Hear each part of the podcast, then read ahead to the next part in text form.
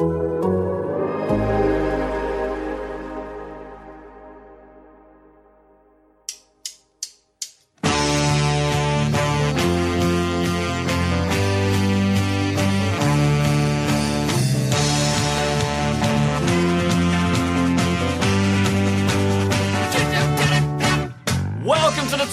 Show and our latest round of listener questions. My name is Ryan Bailey. Adjust your expectations of the broadcasting standards of this episode accordingly. Woo! Joining me today is a man whose lexicon leans on the word y'all a lot more than I realised before listening to the Cooligans episode of Total Soccer Show from Wednesday. Taylor Rockwell, hello.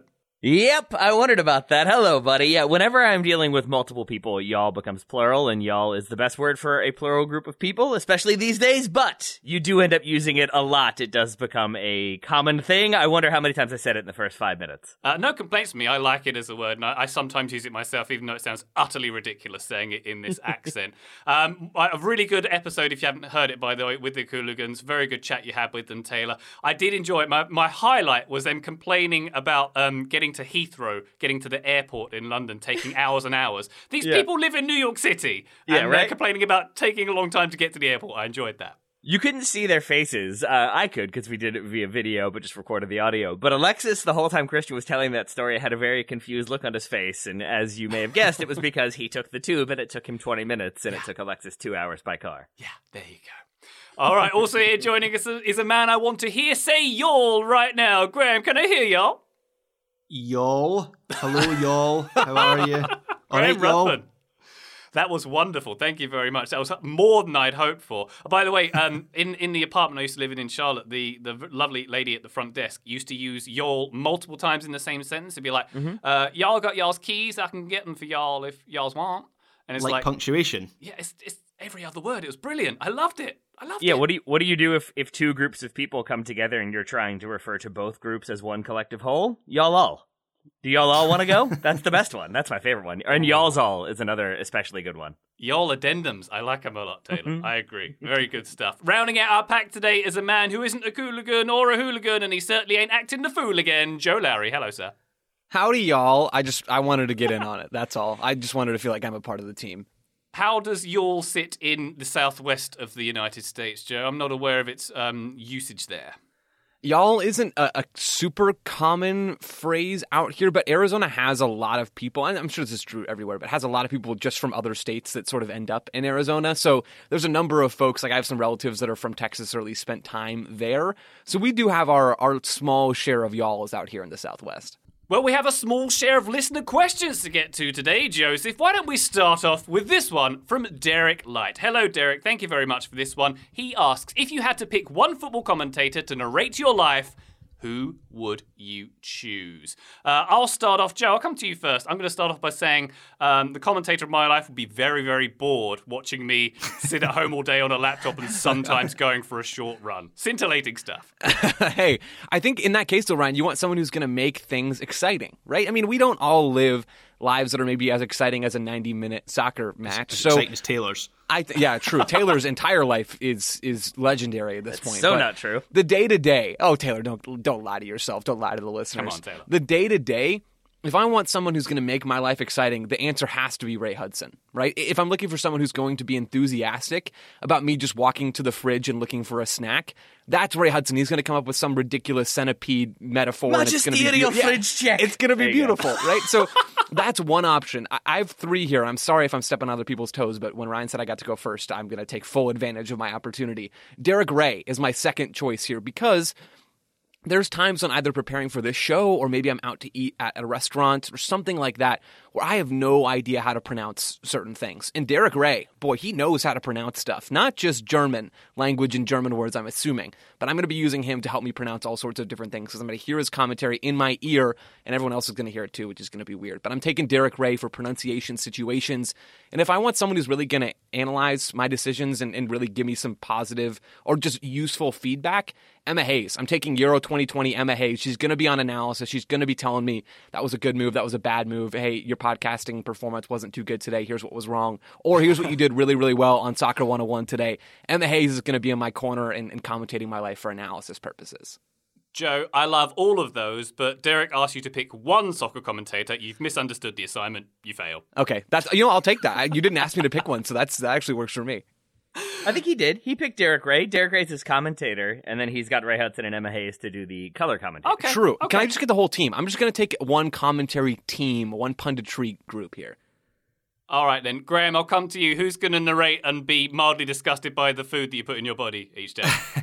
It has to be Peter Drury, right? Nobody, nobody even Nice. comes close for me. He's so poetic, always knows when to, to drop a line and when to let the, the moment breathe. When you have a big soccer moment, you want Peter Drury to be the person on the mic. However, as uh, we alluded to earlier, I'm I'm not entirely sure. Like, good luck adding poetry to the commentary of my life, because uh, like maybe Taylor's life, but I feel like an average Tuesday would wouldn't for me wouldn't really be worthy of.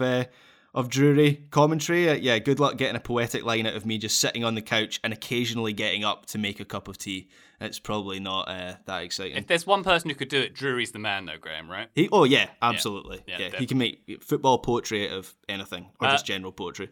Taylor, you are, uh, as we know on Total Soccer Show, the world's most interesting man. I'm about halfway through my thousand page tome about your extremely interesting life. So, how do we bring that to life via the medium of soccer commentator? I, I appreciate the kind words. I'm not sure I agree. I feel like I, I'm I'm fairly fairly boring, and I'm going to steer into that because you could go. I like Arlo White. I think Arlo White does a really good job of injecting emotion, but also telling you what's going on. I agree with Joe that if you're going to go with an animated figure, you want Ray Hudson. But I'm going the opposite direction. If it is just going to be kind of like narrating the mundane and evaluating it appropriately, I need Lutz Pfannenstiel doing that for me, and I need Oh, it to just good. be very dry, very like this was an unacceptable usage of mustard. He should not have used mustard on that sandwich. We all know that mustard is not like I need him to break it down and just be very cut and dry about what I'm doing right, what I'm doing wrong. Lutz has lived a life. He's been around the world. I feel like he's got plenty of experience to kind of know what's going to end up being a good choice, what's going to end up being a bad choice. Lutz is the only man who's had a madder life than you, Taylor, to be fair. I don't come close to that man who stole a penguin and got arrested and played football on all, all on all the continents except for Antarctica. I think he never pulled that one off. Yeah, he's Slacker. bad as a box of frogs, is Lutz, and he's also um, bringing players into St. Louis City. I see. Yes, Couple he signed is. thi- in the last week. Uh, more, more power to them, I would say. Mm-hmm. Um, I've gone for a pick here that n- none of you have selected. Andre Cantor, I'm going for, and I've Oh, gone for more of a functional purpose here because I want him to sort of guide my life and remind me not to do. So, for example. Ryan goes to get a snack. There's apples, there's bananas, there's Oreos. He's reached for the Oreos. No. Ryan's halfway through. Ryan's wife is halfway through watching Queer Eye on Netflix. He asked if he can put the game on instead. No. Watch it on your iPad, Ryan. It'll make your life easier in the long run. I think someone sort of helping me, guiding me through life like that would really be useful, Taylor. What do you think? I, I think it would be really useful for like when you're driving through a road that has water on it. If it's slightly flooded, how should you drive, Ryan? You should drive slow. Like, yeah, it, it all kind of works. I see where you're going with this. When the light turned green, you go. There you go. There's, There you there's go. so many rhyming Yeah. words we could do with this one. Wonderful stuff. And if I was going to have a more sincere, um, if we're pointing for uh, in Derek's question in the direction of my favourite soccer commentators of the moment, I'd probably go Matteo Bonetti and Andre Cordero Yeah. who I think are really, really excellent um, chemistry on ESPN doing Serie A, uh, amongst other things. Great knowledge, great sounding voices. They fill the spaces well, and goodness knows there's a lot of spaces in my day. All right, thank you, Derek, for that question. Let's move on to another here from Michael Folland, who says, How much do soccer managers and analysts think about one on one matchups, e.g., Team A's fullback versus Team B's winger? In basketball, a sport I'm more familiar with, it's quite common for there to be a lot of discussion about how two big men will match up, for example. In soccer, I feel like I hear less of that, but I'm also quite new to the sport, says Michael, so my impression might be mistaken. This is a very interesting question, Taylor. Um, it harks me back. It harks me back. That's not the way to use the word harks. Uh, it brings me back to Kick TV when I used to work on Kick TV. It was a YouTube channel that helped launch back in the day. Um, we used to do live shows, and the producer would ask us before the show, who's your best one-on-one matchups for this? And I'd never really thought about soccer like that before as one-on-ones. And I remember specifically, um, it was like a Man United game against Panathinaikos. It was a Greek side of some sort in the Champions League, and being a bit baffled, like being asked to pick one-on-ones, not least because I didn't watch the Greek soccer league that much, to be honest. But then I realised I was hosting alongside Jimmy Conrad, a former player, and for a player, you do think about one on ones. If Jimmy's a centre back, he's thinking about the number nine. He's thinking about one on ones the whole time. So it depends for me, Taylor, how you look at the game. For a fan, maybe we don't think of the one on ones, but if you're on the field or if you're in uh, the managerial position, maybe it's different. Yeah, I, I think you're right to say that it, it depends on your frame of reference and, and what you're watching and how you're watching. I do think it's a thing, but I think you definitely hear about it less than you do in other sports for a couple different reasons. First off, just the numbers themselves. If you've got 22 or 11 on 11, you've got 22 players. 5v5, you've got 10 players. It's it's maybe easier to track those sort of 1v1 matchups and you are especially in in certain schemes or in certain like approaches, you're going to be an ISO, so there is going to be a little bit of that that sort of like head to head what's going to happen you don't get as much of that in soccer. And i think also part of that is that you can't really be sure where players are going to line up. They might be on the right but then they switch to the left and then they go central. Like i don't think it lends itself that much to some of those sort of 1v1 matchups. And ryan i think also to your point about like not having a ton of knowledge of the greek league i think sometimes that billing is just the easiest way to promote a game. It's the two biggest names, and you'll see it sometimes as like, I don't know, like the the two best forwards going. It'll be like Zlatan versus Lewandowski. Who's gonna? It's like no, it's not. They're not going against each other. But I think sometimes it's easier to go with the big names that you know will pull people in. Versus, yeah, I've watched a ton of Panathinaikos. I know that their right back is actually really good in one v ones, but also really good going forward. And like I think it requires that next level bit of analysis that I think sometimes people don't have the time or inclination to do.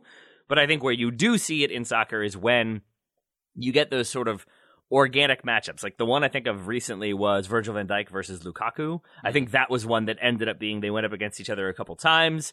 They got into it a couple times. There were some 50-50s, there were some aerial challenges, and I think it happens more in game as the game is progressing than sometimes the initial billing it might not end up uh, playing out the way the the hype has gone. I think I think recently we have spoken quite a bit more about um, wingers versus fullbacks as one-on-one contests. P- maybe primarily because fullbacks are now expected to do a lot more attacking and they can be more vulnerable in a defensive sense. But yeah, I feel like maybe um, I agree with Michael that in in soccer it's not such a big thing as as in maybe basketball. Um, I think a large part of that is just in, in soccer, it's maybe easier to manipulate space. I'm not a basketball expert, but it seems to me that sport you pretty much always need to, to beat your man or woman to get to the to the basket in one um, way or another. And in soccer, that isn't always the case. Obviously, you can you can create space a little bit more. It's a bigger player playing area, and as you say, Taylor, there's more players on that pitch, so slightly easier to manipulate. But yeah, wingers v wingers v fullbacks, I feel like that's maybe the exception. We do speak about that quite often. Joe, anything to add on this one? Uh, only really to echo a lot of what's been said. I thought about this some on my own and also reached out to uh, an analyst for a team. And basically, the summary is yeah, teams do think about this stuff, Michael. And, and it's a great question from you, and I'm glad you're getting into soccer. This is an awesome way to be thinking about the game because there's, there's almost two ways to look at it here, Ryan, to your initial statement. There's the team wide macro sort of view, but there are a lot of these micro elements as well. There is winger versus fullback or fullback versus winger, striker versus center back. I mean, there's a lot of this stuff. It's more murky and it's more complicated than it is with basketball, even with American football. Though this, the two sports, soccer and American football, have the same number of players on the field at any one time. In American football, the play stops every eight seconds, right? So you have chances to reset and to choose, okay, what 1v1 matchup do we want to exploit on this play? Maybe on 50% of plays you're trying to do that, or maybe it's even 100% of those plays. You can still do that stuff in soccer, but it's harder with more players than basketball. It's harder with the ball generally being an open play for between 60 and 70% of a game. And then it's also tricky because you don't have a ton of set pieces. Now, that's an area where you can really try to exploit these 1v1 matchups you can put your uh, defensively, really, you want to put your best defender, aerial defender, on the opposition's best aerial attacker. And that's a 1v1 matchup in and of itself. So you get those things sprinkled in all over the field. Teams want to take natural advantages of those things when they come. Put your best winger on the opposition's worst fullback, right? I mean, that's it, that happens all the time, but it's not quite as cut and dry as it is for a sport like basketball. Joe, did you say you actually consulted a coach on this one? Not a coach, but an analyst, yeah. Ah, very good. I was wondering. I'm trying to do my homework, um, Ryan. I'm trying to do my homework. I'm, I'm very, very impressed. Don't get me wrong, Joe. I was wondering if you'd approach like a, I don't know, a coach who wears Air Jordans and has several G's in his name to try and get the, uh, the uh, a- analysis here. But that's great stuff. Thank you very much, Michael, for that question. I think the answer there is yes, soccer managers and analysts do think about one on one matchups. Uh, we'll be back with some more questions very shortly after this short break. Hey folks, this is Taylor from the Total Soccer Show, reminding you that we are inching ever closer to the start of the summer transfer window, which means there are teams that will buy and sell their players early, there are teams that will leave that business very late, and there are teams that will operate in between.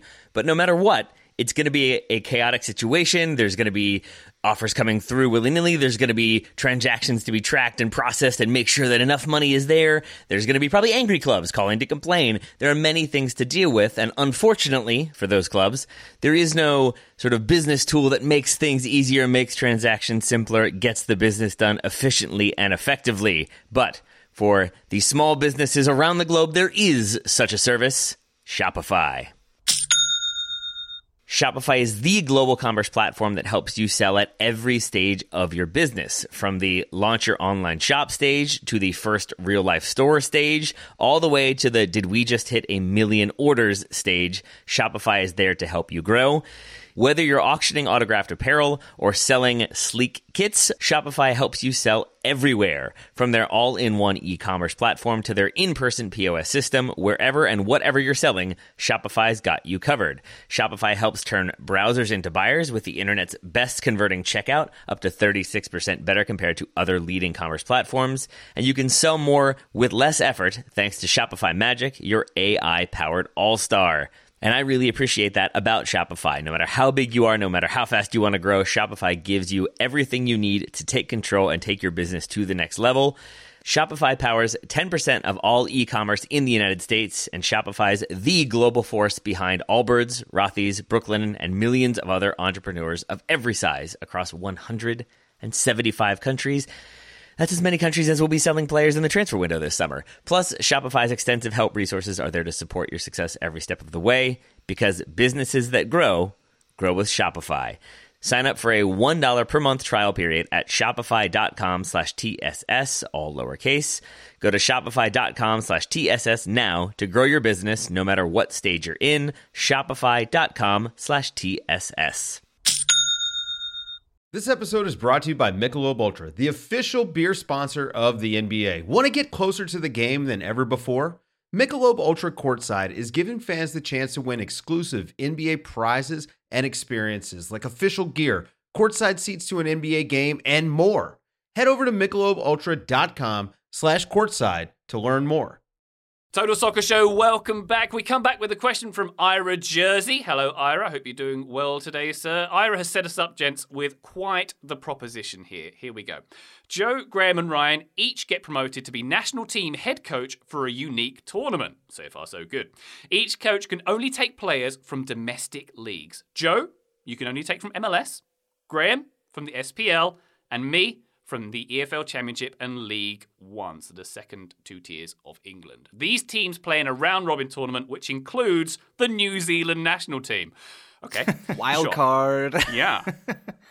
okay. Here, here comes the kicker. After deliberating over the teams, Taylor steps in and analyzes which team is going to win the cup.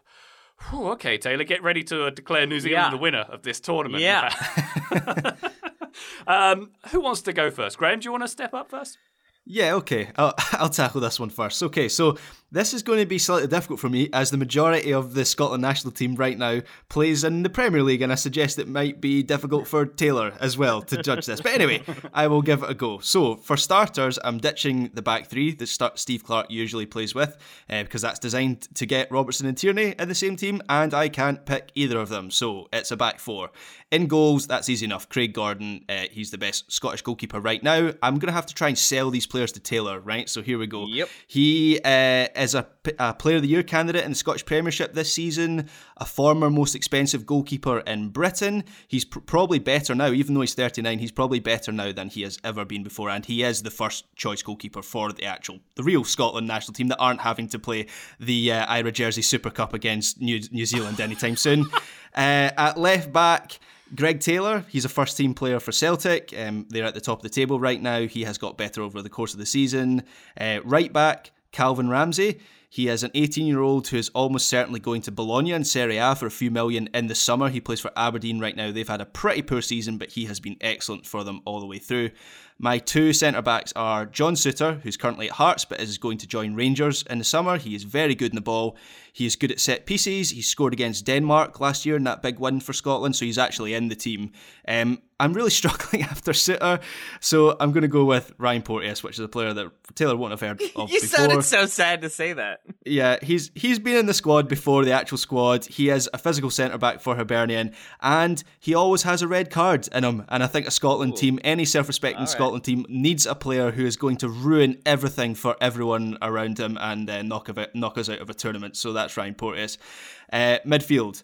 I'm going for a 4 3 3. I want my midfield to have the balance of an anchor, some uh, someone who brings energy, and someone who brings control. Pretty much that's kind of the midfield unit I will always look for in a team that I set up. So for the anchor, I'm having Ryan Jack. He is the anchor for midfield anchor for Rangers. He was sensational against uh, Dortmund in the Europa League and has looked really good for Scotland in the games that he's played. So he's also been in the team proper. For control, it's Callum McGregor one of the few actual he sorry he is a, a first team player. He's like a, a, along with Gordon, he actually makes the team proper. He's been amazing under Steve Clarke. He just keeps things ticking over. He's brilliant on the ball. He's the Celtic captain, so he's a leader as well. He could easily play in the English Premier League. He's got a goal threat. He scored Scotland's only goal at the Euros against Croatia. He's he's genuinely a superb player. And then finally, energy and creativity. David Turnbull, I've mentioned him on the podcast before, 22 years old, destined for the English Premier League at some point, plays for Celtic. He's got 18 goals and 15 assists in 69 games for them. He's brilliant as well. I'm actually really happy with that midfield. I personally feel like that might not be bettered in that that that unit. Uh, I'm less sure of my awful, awful attack. uh, so this is going to be rough. On the right wing, I'm going to go for Barry McKay. He has a Poundland uh, Jack Grealish. Uh, he is a dribbler. Uh, he's a dribbler, creator. He looked like being the next big thing a while ago. Then he wasn't. Now he's doing okay at Hearts. Um, he's also going to cut inside into midfield and create space for Ramsay on the overlap. So I guess that's why I have him on the right. On the left wing, actually, James Forrest, um, who is an important player for Celtic, or has been an important player for Celtic for a long time. He's kind of fallen out of that team recently. He's another dribbler. He's got 96 goals and 96 assists in 438 games for Celtic. So, like, he's experienced, and I'm quite happy with having him in that attack. Um, and um, on his day, he's excellent. And then up front, oh dear, this is uh, this is bad. This is bad scenes.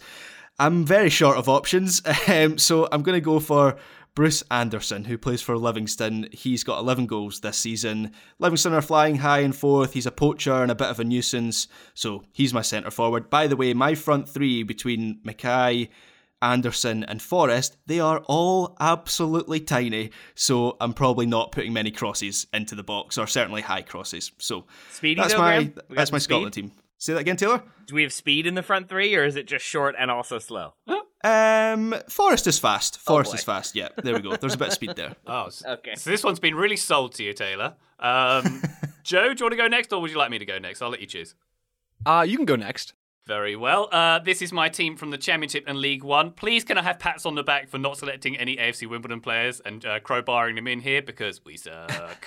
Um, I'm going for a 4 3 3 here. Uh, and I, I, must admit, um, I, I, misunderstood the assignment originally on Ira's question here because I just picked players from these leagues, not necessarily English players. So uh, my Aleksandar Mitrovic's and all those kind of players, Harry Wilson, they've all, Antonee Robinson as well, they've all gone.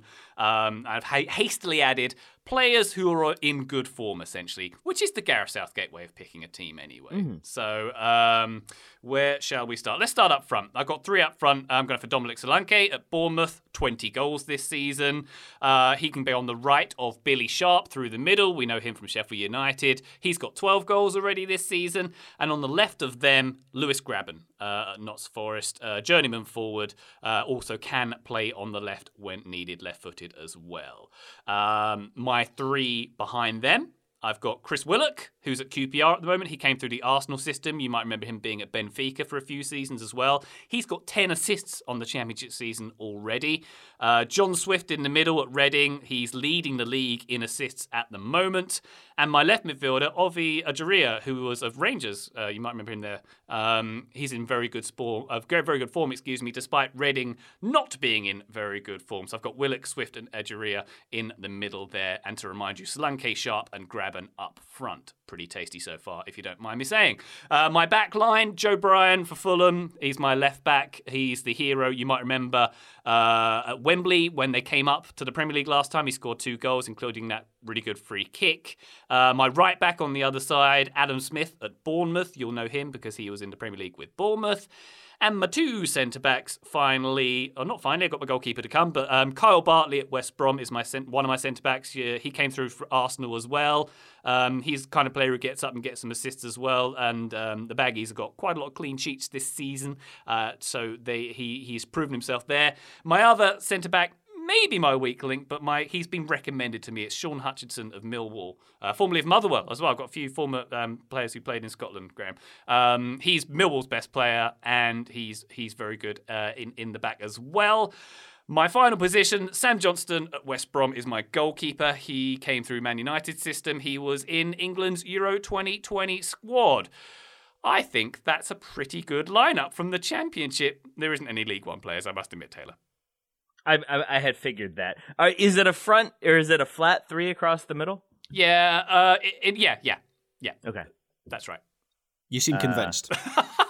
I literally had to switch out a couple of these players like ten minutes ago, but yes, uh, that's that's what we're doing. So, um, Joe, I shall come to you. Okay, so first of all, Taylor, don't give Ryan pity points just because he can't read. You know, okay, that's that's that's first step here. Second of all, both Ryan and Graham picked players with two first names. For so for first name for a first name and a first name for a last name. Ryan Jack for Graham and Joe Bryan for Ryan. Never trust someone with two first names. Never trust people who put people with two first names into their teams.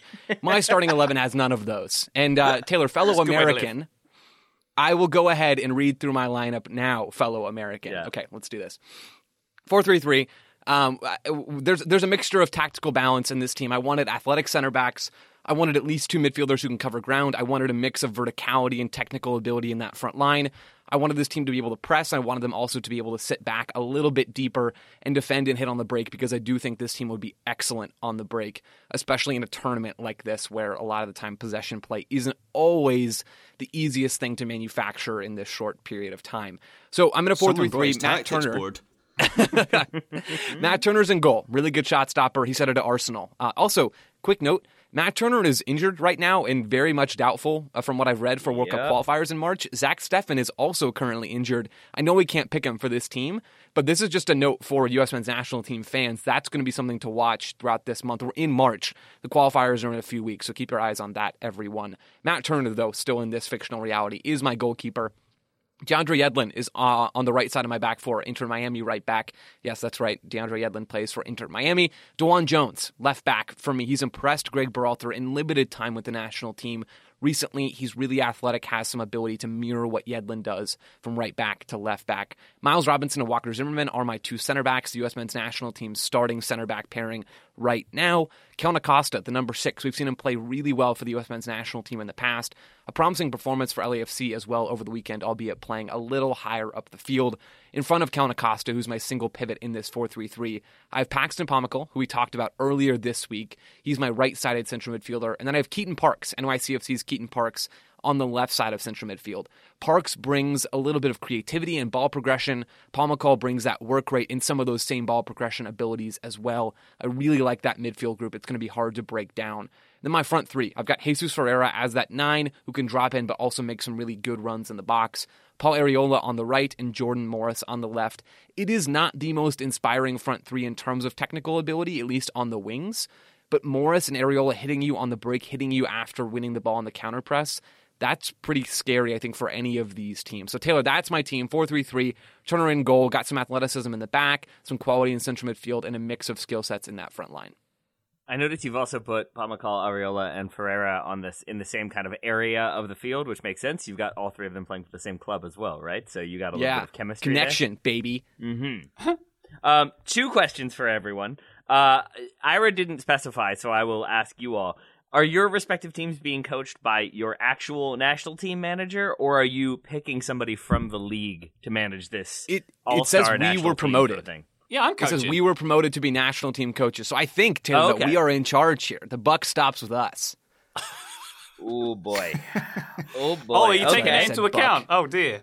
I gotta I gotta refactor some things. All right, which leads I think I've got a I feel good idea from Joe. Graham and Ryan, how are your teams gonna play? Uh, I mean, you're assuming that I've put a great deal of thought into this. Um, they're they're going to play. Yeah, my, I'm looking for the wins from my fullbacks. So they're I'm going to have my wingers cutting inside to link up with Bruce Anderson, who's going to be the kind of poacher, and then yeah, my midfield is going to be a complete kind of.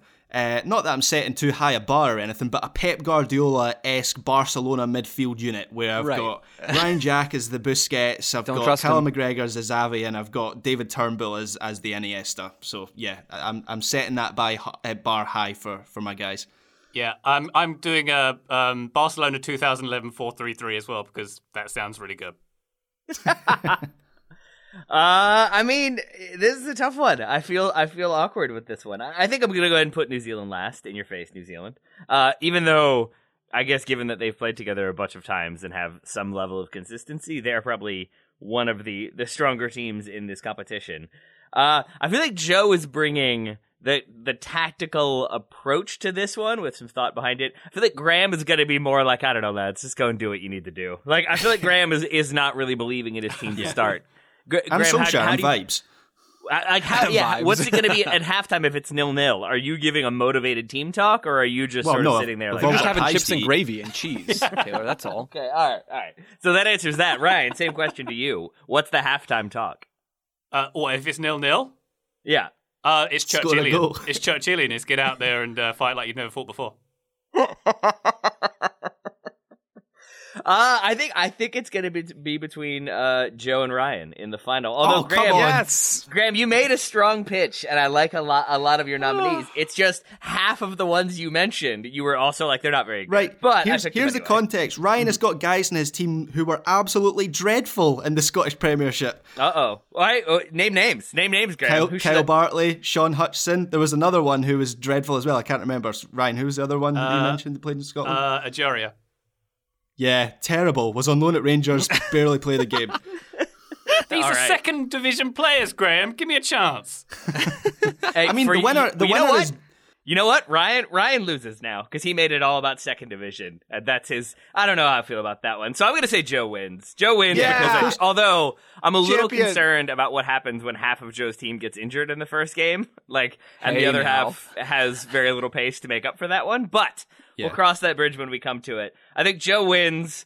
Joe, Uh, Joe clearly wins because he's got half the actual US17 that in his team. And let's not pretend otherwise. Joe is the best coach out of the four of us. Let's not even pretend that that isn't the case. So, yeah, Joe wins. but I'm not having Ryan finishing above the Scottish Premiership All Stars when half his team were wooden spoon winners up here. I, well, if you had let me finish, I would say that I think I think Joe's team is winning comfortably, and then I think it's between Graham and Ryan Oh, for second place to see Behave who goes through, and it's probably decided on goal Oh. difference. And That's so good. Graham's Oh little lads gosh. ducking in there to get some goals. Maybe My- Graham's team wins My, it on goal difference. my team is not swilling the drain with these tiny Scottish people who are eating pies at halftime. Come on. Uh, I do think I do help. Genuinely think Ryan's team would put up a fight. I think Ryan's team would, would be challenging. Graham, I, I don't know legitimately enough about a lot of the players you mentioned, so I I don't know how that would go. But I think this the teams that Ryan and I have created would be a pretty fun matchup. It is wild that you do have eh, Joe and your team. You do have one, two, three, four, five, six, seven, eight, like potentially eight players who have started or could start for the, the senior U.S. national team. That Yeah. probably does make a little bit of a difference, doesn't it? Yeah, I mean, I, I think so. This this team, and we've seen Gregg Berhalter rely on a lot of these players before, not not because they play in MLS or any of these reasons, but because a lot of them are Yeah, legitimately You shall. good players. You know, you know, like I mean, the center backs are athletic and they have some quality on the ball, at least in certain situations. Turner, really, really good shot stopper. Acosta is the best replacement, at least in my mind, for Tyler Adams in most situations. Pomykal, hugely promising. If he can stay healthy, you bet he's going to be a part of this national team. There's real talent in the team that I've picked. There's real talent in Major League Soccer right now. All right. All right. I'm not. Oh, wait, I have my final question to decide. Then I will tell you one through four. Joe, what is your halftime team snack of choice? Wait, I didn't win yet? I thought I already won. What is going on right No, now? No, this is deciding rankings now. This is deciding rankings. Um, so I'm gonna have Cheez-Its as my snack because they are delicious. yes. Yes. Get that salt in you. All right, cool. I like that Oh, one. yeah. And and Ryan for you. Uh, Cheesecake Factory, bang bang chicken and shrimp, lots of protein, and it's delicious. Wow. you would say Wow. Cheesecake Factory. Wow. All right. Uh, you know what? You know what? Based on those answers, Joe's in first, Scotland is in second, New Zealand is in third, and England is in fourth. I'm going to fight to decertify these results like I've never fought. That's all I'm going to say. Oh, Ryan, I think it's in your best interest to get us out of here. Yeah, yeah. Thank you very much, Ira, for the question. That was a fun question indeed, even if Taylor didn't take it seriously. Um, Phil, Still your answer. That's a great answer. Phil Dissett has a question for us regarding Graham's observation that Gregg Berhalter is trying to implement approaches better suited to club teams versus country. I think a national team that pulled that off recently was Chile, but it took several years for them to gel. With that in mind, is it reasonable to think that perhaps the GGG project timeline runs through 2026, meaning, barring a disaster, Gregg Berhalter is the guy for the next two World Cups? How does that make y'all feel? Uh, Graham, I'll come to you seeing as the question was aimed at ya, y'all. y'all. Yeah, so yeah, absolutely. I think it is reasonable to think that that is probably the, the timeline on this, barring a disaster, barring the, the US not qualifying qualifying for Qatar, which touch wood, I'm literally touching wood. Uh, d- doesn't look likely at this at this moment in time. Sorry if I've just jinxed that. Um, but yeah, I in terms of how I feel about Berhalter being in charge for six years, I, I have mixed feelings on it. So the thought of him in charge for six years, it, it does feel like a, a long time for a coach, and I, and I think it's fair to say that there are there are still questions about Berhalter right now. However, I also think the thought of ripping up and starting again after 22, uh, 2022 and hoping it all comes together in one World Cup cycle, that would also make me nervous. So I guess what I'm saying is, yes, Berhalter um, until 2026 does have potential pitfalls, but we've come this far now. He deserves the time and opportunity to see the thing through. Otherwise, I'm not sure we can ever judge whether it was a success or a failure in the first place. So, yeah, I, I would say, barring a disaster, he gets that time. All right. Taylor, feel the same way? Yeah, I do. I think he will. Uh, I think, barring, as Graham said, that disaster, if they don't qualify or if they go there and they are just played off the pitch, zero goals for, if it's like a, a 98 World Cup sort of situation, I could see them reevaluating, reassessing things. But I think if they go to the 2022 World Cup, if they qualify, and then if they make it out of the, the group stage, yeah, I think he is offered another deal. I, everything I have heard seems to indicate that he would take that. I don't. I don't. It doesn't seem like he wants to to move on to another opportunity. He's not looking to manage in Europe, at least not right now. So to me, it feels like he he is content where he is, and with how young this squad is right now, this player pool is. I could see a reality in which, yeah, they do okay at, in 2022, but there's an idea when he sits down with U.S. soccer decision makers of look, we've done this to this level. Now we're going to build on it. We're going to add this level of nuance. We're going to add this different style. We're going to have multi, like multiple different looks for the team, which is what we wanted from the beginning. But it just took us a time uh, amount of time to get here. And now, as we moved mo- as we move towards 2026, we'll have two or three different formations and approaches and different personnel who can fulfill that. And I have the familiarity with the player pool. He continues to recruit dual nationals. Uh, Balogun is the latest uh, rumor that he is considering a one-time switch. So I think as long as he continues to do those thing those things, even if it makes a lot of people angry, I think he will get that opportunity provided 2022 goes well. And I also think it's worth noting that I'm, I'm I understand people don't like Berhalter. I understand there are people who think he should be fired. I don't think he's going to be, and I'm not one of those people, at least not right now. But I also think there is a world in which that's kind of a healthy thing. I was reading reading a uh, Leander Schaerlaeckens's Ringer piece when Berhalter was like preparing to start World Cup qualifying, and it noted that in the Netherlands, it's something like there are 10 million national team coaches or 10,000 national team coaches because everybody thinks they know better. And we are kind of reaching that level where I think everybody's so interested and cares so much about this national team that you're always going to get divided sides on is he good enough? Is he bad? Should he be there? Should he not? And I think that's kind of the nature of the beast. And I think removing that distraction and looking at what he's done and what he continues to do, I think U.S. soccer is happy with the job, and I think he'll probably get that extension if he wants it, if 22 goes well. Taylor, if I was stuck in the Appalachian Mountains and I was stranded, he's the one person I want with me. He's a bear Berhalter? halter. He's a bear halter. you like that? Plenty more I, that I do. from. I think you're only dealing with black bears in the Appalachian Mountains. I think if you were doing like Yellowstone, then yes, I definitely want a bear halter in there. Uh, Joe, in this scenario, uh, Bear Halter's in charge until 2026. That means you have to wait until at least 2026 to become USMNT national team coach. How does that sit with your aspirations? You know what? I'm okay with that. I'll wait till after 26. I mean, really, 2030 has been the target all along, or 2028 if Arsene Wenger and Infantino get their way. But I mean, who knows at this point, really? I. I think to directly answer Phil's question, is it reasonable to think that Gregg Berhalter's project timeline runs through 2026? Yes, it is reasonable, absolutely, to think that. Uh, the, the next phrase after that, though, barring a disaster, he's saying, you know, meaning that barring a disaster, Berhalter is the guy for the next two World Cups.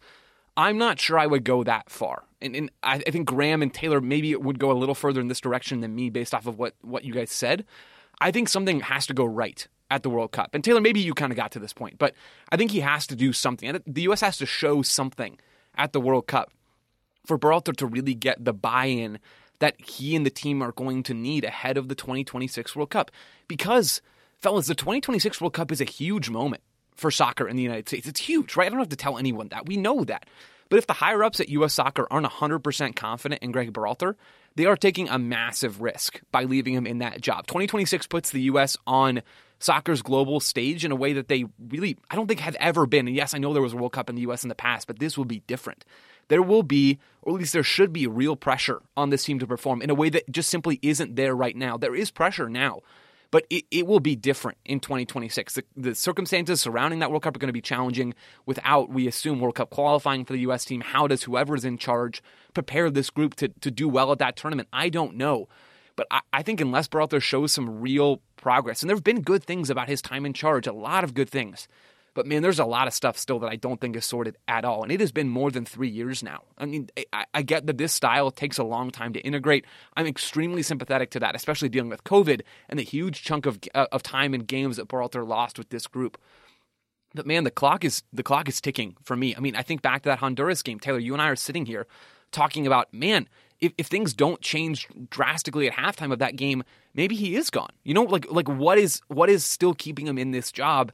And things have, have changed a little bit since then, and there have been some really important results. But I I don't know that I love the idea of Berhalter still being in charge in 2026, but I think if his project is really going to work, we need to get a taste of it now in 2022. And, and U.S. soccer will at that point have to decide whether or not they want to continue to put effort and time into this project. I, I, agree, Joe, to, to a certain extent. Like, if the US finishes bottom of the group at, at, at the World Cup and is a complete disaster, doesn't score a goal or whatever, then yeah, I would say that that's probably time for change. But you, you have to be so certain that the guy you're getting in to replace him is better than Gregor Berhalter. And uh, with it, with it being the 2026 World Cup on home soil, I honestly feel like it would need to be like a guaranteed success. Like uh, I'm just this is obviously hypothetical, but if Roberto Mancini was obviously avail- all, all of a sudden Yeah. available, and you know, it's as I say, there'd be an attraction to being the, the manager of a team um, hosting a World Cup, as the US would be for 2026. The US is you know attractive to uh, football people anyway. If you could get someone like that, then absolutely. But even if it was someone like Jim Curtin, who is a, who's a great coach and maybe as a future USMNT coach, but that's still not of the level where I am absolutely sure and it's guaranteed he's going to be better than Berhalter. And I guess that's the risk if if you make a change in 22. But don't you think you could get a Mancini type of, of manager? Right? I mean, this is is the US national team job right now, the men's national team job, not one of the most attractive jobs and projects in international soccer? I, I think it is. The talent It pool will is developing at a, yeah, at a think so. rate that has never happened before. You're going to be hosting the biggest World Cup in history with, I don't know, 90% of the games in the United States. This is, I think, one of the best jobs and, and most interesting jobs and projects in soccer right now. I feel like, and maybe maybe this is where I'm coming from, maybe you could get a, a shoe-in manager. Maybe you could lure a Mancini type of coach. Maybe you could get a top-level club manager to say, hey, this is a once in a lifetime opportunity to do this and lead this country at home in a World Cup. Like, take on this project. I think there'll be people that are interested in this job. The, the, the type of people that will be interested in the U.S. men's national team managerial position will be at a level that we have never seen before. I would love to believe that. And I understand you're answering this question, Joe, from a more theoretical standpoint of like, if this happens and if this happens, wouldn't it be the case that managers would want to take over? I, I'm honestly less convinced of that than you are. I, I don't know how attractive the U.S. job is. I think it's it's fairly attractive, especially with them hosting. But I don't know if you're going to get club managers wanting to jump ship to go manage the U.S. because I don't think club managers often want to go manage a national team. Unless that's true. It's their national team, or unless it's one that has a lot of opportunity. Maybe the United States does, but I think with the way people perceive U.S. soccer, I think there's still a stigma around it, and I think it's still sort of like, oh, you beat you know, mighty Panama. Oh, good for you. Like I still get that from my friends who are European. So I wouldn't be surprised if a manager came over and they don't get as much credit. I think there would be some uncertainty there. I take your point though, that like if there are other candidates out there who seem like they could do a better job or would be a good fit, even if they're not from the United States, which is a question we've had in the past, I think that that's totally fine. I think where I come from with this one is just that I don't think U.S. soccer is inclined to pull the trigger on stuff unless they are very clear that things aren't working. And even then, they were clear it wasn't working with Klinsmann. They held off firing him, what, twice, three times, something like that? Um, and I think what I would like to see, because ultimately it comes down to what is happening with the team, how is the team performing, and what is the atmosphere in the locker room that allows that team to perform. And I think we just don't have an answer. We do not know what the players think of Berhalter. We know what some of the players who aren't really getting called in think of him, but that's nothing new. Players who aren't in the regular starting 11 always tend to have a, a shot here or a quote there about how they're unhappy. And I, my hope would be that U.S. Soccer sits down with the team after 2022, if they qualify, when they qualify, and they find out how the players feel. And I think that is what tends to kind of seal the deal for managers is if the, the locker room is divided and players aren't happy and they don't understand it. I, I think that would be the time when he gets maybe moved on or they look at other opportunities. But if the team is united in saying, nah, he's getting the best out of us, we're enjoying this, let's keep it going, I think U.S. soccer probably keeps it going. All right, Phil, thank you very much for that question. Couple more listener questions coming after this quick break. This episode is brought to you by LinkedIn Jobs, who would like to remind you when you're hiring for your small business, you want to find quality professionals that are right for the role. You don't want to end up with Ryan Graham and Joe. Just kidding. Just kidding. Very much just kidding. Because I was very fortunate to have the three of them all join the show. And I had existing relationships with all three of them that allowed me to know that they could handle the the the uh, the amount of work that would be required, that they could be diligent in their tasks and be very effective on mic. And all three of them are. But again, that's because you have the existing relationship. If you don't feel like you have that with potential hires, then LinkedIn is going to make it very, very easy, and they're going to make it feel like you're connected to that person. They have a vast network of more than a billion professionals, which makes it the best place to hire because it gives you access to professionals you can't find anywhere else. But when you are setting the requirements and making it very specific as to what you're looking for, you can very quickly narrow it down to find the right candidate for that position. Hiring is easy when you have that many candidates. So easy, in fact, that 86% of small businesses get a qualified candidate within 24 hours. And LinkedIn is constantly finding ways to make the process easier. They even just launched a feature that helps you write job descriptions, making the process even easier and quicker. 2.5 million small businesses use LinkedIn for hiring, and you can too. Post your job for free at linkedin.com slash TSS. That's linkedin.com slash TSS to post your job for free. Terms and conditions do apply. Thank you very much to LinkedIn for sponsoring today's episode. Total Soccer Show, welcome back. Here's a question from Adam Kalin, who asks Why doesn't UEFA stagger the start of Champions League knockout games? With only two games per day, which don't directly affect each other, like a group stage last match day, staggering the starts by an hour seems like a good way to maximise exposure. With an hour between starts, we could all watch the entire early game, and then the second half of the late game instead of having to choose or switching back and forth. TLDR says Adam, Why give us two hours of Champions League action when you could give us three. Um, of course, Graham, they do stagger group stage games. They have done since 2018-19 to a 7 or 9 p.m. European local start. So that's what 2 p.m. and 4 p.m. Eastern most of the year. Not done in the knockouts. And I must admit, this is a very good question. I have a tenuous theory, Graham. What have you got?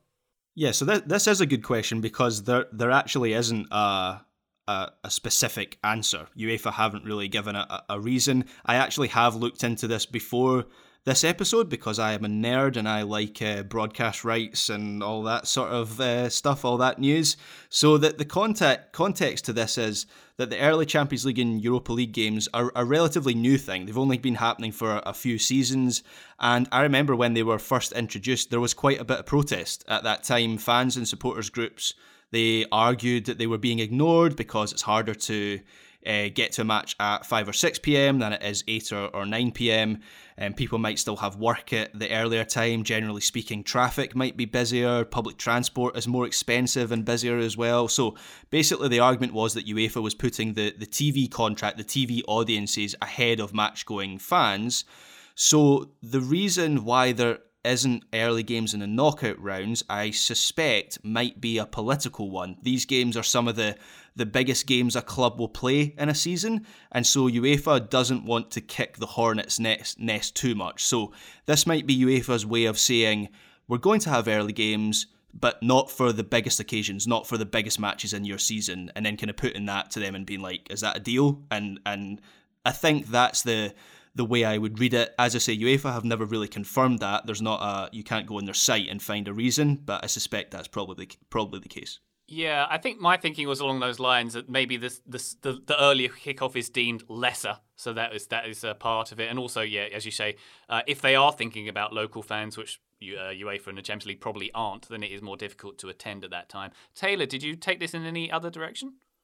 Yeah, just that I do wonder if, with the TV schedule in mind, they do think, what if one of the games is bad? what if it's 5 0 at halftime?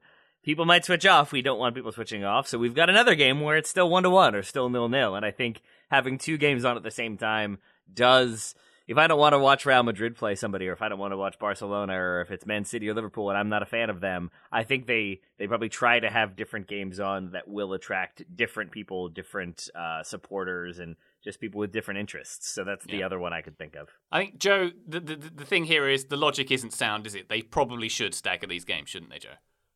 And almost, I'd be surprised if they didn't start doing that sooner rather than later. I hear the reasons that that you guys have already brought up, but man, I think from a commercial standpoint, they become more valuable when you have more soccer on TV. You have more opportunities to to push different products and to push different things. And it feels to me like that's what a lot of the soccer world revolves around. So I'd be surprised if we didn't start seeing some staggered Champions League knockout games when we can all agree it doesn't directly affect the integrity of the competition. I bet they'll stagger the knockout games in the Super League. That's all I'm saying. Anywho, thank you very much, right. Adam. That's a very good question there. Uh, Trevor's got a question. Trevor L has a question for us. Uh, other than the usual coaching, punditry, and football back end work, what lines of work do top level professionals end up in after their career? Um, Taylor, I think one of the key points here is that most don't need to work after their career. If you yep. work at the very top level and you earn loads and loads of money, you're probably set for life. Um, but there was a time when that wasn't the case. Um, famously like Geoff Hurst, who was uh, in the England team in 1966, which won the World Cup. He scored a hat trick in that game. He's 80 years old now. He still does commercials and promotional things after dinner speeches because he just didn't make enough money in his career. He made a very modest amount. Ray Wilson, who was in that team as well, in the 66 team, uh, he was a fullback. He became an undertaker when he retired. So uh, that's a. I, I, I don't want to hog the airways too much. Uh, uh, Taylor, what are your findings here? Yeah, I mean, I would agree with everything you said, especially when we're talking about top level professionals. I think they do make so much money uh, and ideally have people to help them manage it, that you'll see a lot of nonprofit work. I think because there are ways to use that money, or and I'm sure taxation probably factors into that, but you'll usually see them associated with charities and nonprofits and the like. Uh, sometimes they'll write a book. That can be one opportunity, and the other one there seems to be a lot of hospitality industry. There's a lot of hotels. There's a lot of restaurants. Feels like buy a restaurant, buy a bar, even if that's an unsafe thing for a normal person to do. They fail a lot. I guess when you've got a ton of money and maybe you want uh, a cuisine offered in the city you live in that isn't pre- presently offered or not to the standards you have, then you open up a restaurant, you open a, up a hotel, and away you go. I th- that used to be the thing, Taylor. Like players would buy a pub and run it mm-hmm. after. That was like the, it's particularly yep. like '90s era players. That was the traditional thing to do. I seem to remember on CBS coverage they talked to Jamie Carragher about Carragher's in New York, and they were like, "You own that bar there," and he was like, he barely seemed aware of it which is quite yeah. amusing. yeah, I think it's a lot of investment. I think there's a lot of investment properties and investment types of things. He's not aware happening. of much, to be fair. uh, Graham, where did you go with this one? Um, we know that there have been some high-profile uh, careers. Uh, George Weah became president of Libya, for example.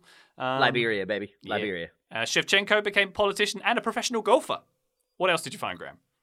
So I started going down the, the agent route and then realised that was pro- that probably counted in football back end work. So then I started going down the, the restaurant and bar route. So just to add a few more example, uh, examples, Frank Lampard owns the Chelsea Pig near uh, Stamford Bridge.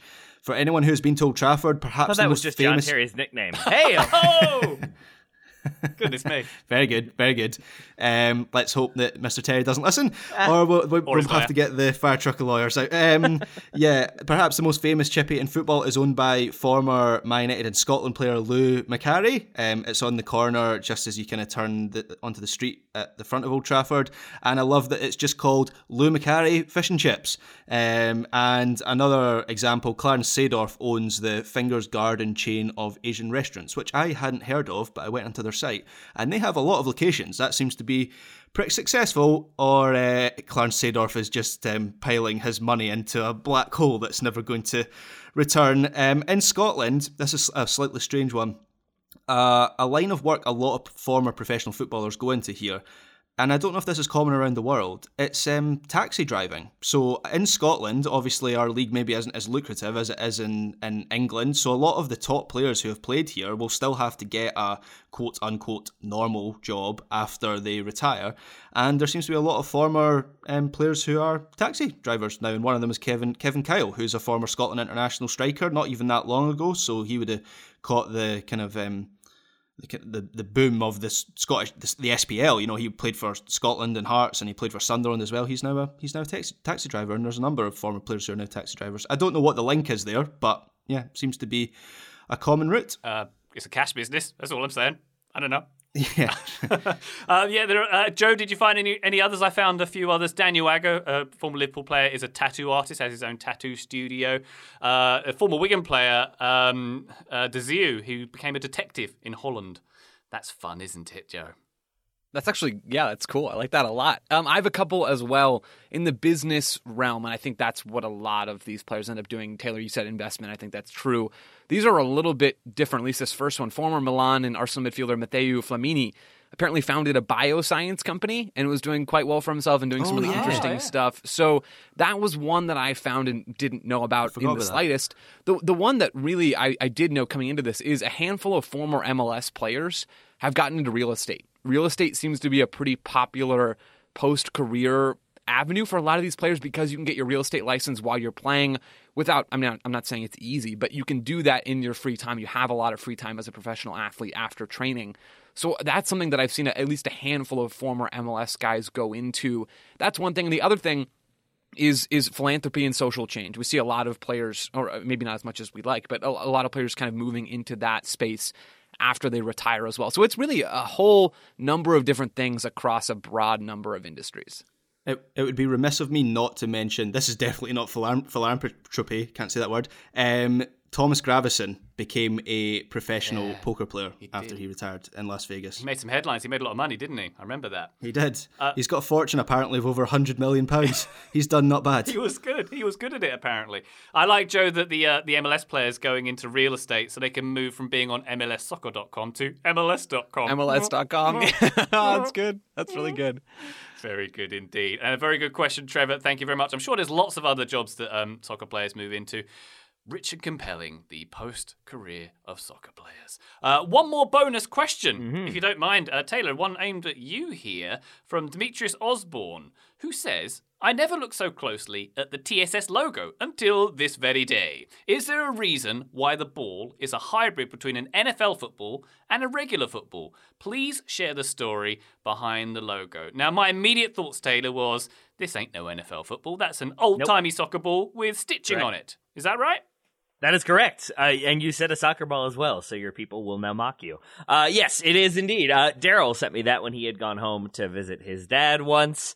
It's a photo. Uh, I'll have to post it again of his dad's boots and old ball from the 50s. The boots had like welded metal studs in them, and the ball had uh, holes for the, the lacing to go. I think the lacing had since been removed, but the ball remained, and we liked it. We liked the old school look, and that was the one we used for the logo. So it's it's Daryl's old Daryl's dad's old soccer ball. That is very, very cool. And you've just shared the image in our Slack channel. And uh, yeah, it's one of those proper old school brown balls with the stitching. Yeah. It looks like it weighs like 50 pounds. It weighs like I don't know how they used that thing in the rain and how you didn't just don't immediately it. get a concussion when you would head the ball. Yeah, it, I guess I think did, that's what probably. happened. Yeah, exactly. and the boots look like you'd maybe, if you were like building like the Empire State Building in the 1920s, they're the kind you'd wear for that. Um, did, did, yeah, they don't look pleasant. They don't look pleasant. No, they don't look. Yeah, yeah, they look better these days. I'll say that much. a little bit. Um, a little bit. Taylor, do, did Daryl's dad play at a high level? I don't believe so. I think it was just amateur kickabouts and the like. Uh, he was he was a factory worker in Wolverhampton, I believe. Uh, and yeah, so I think that was just sort of like his his Saturday Sunday uh, kickabout gear.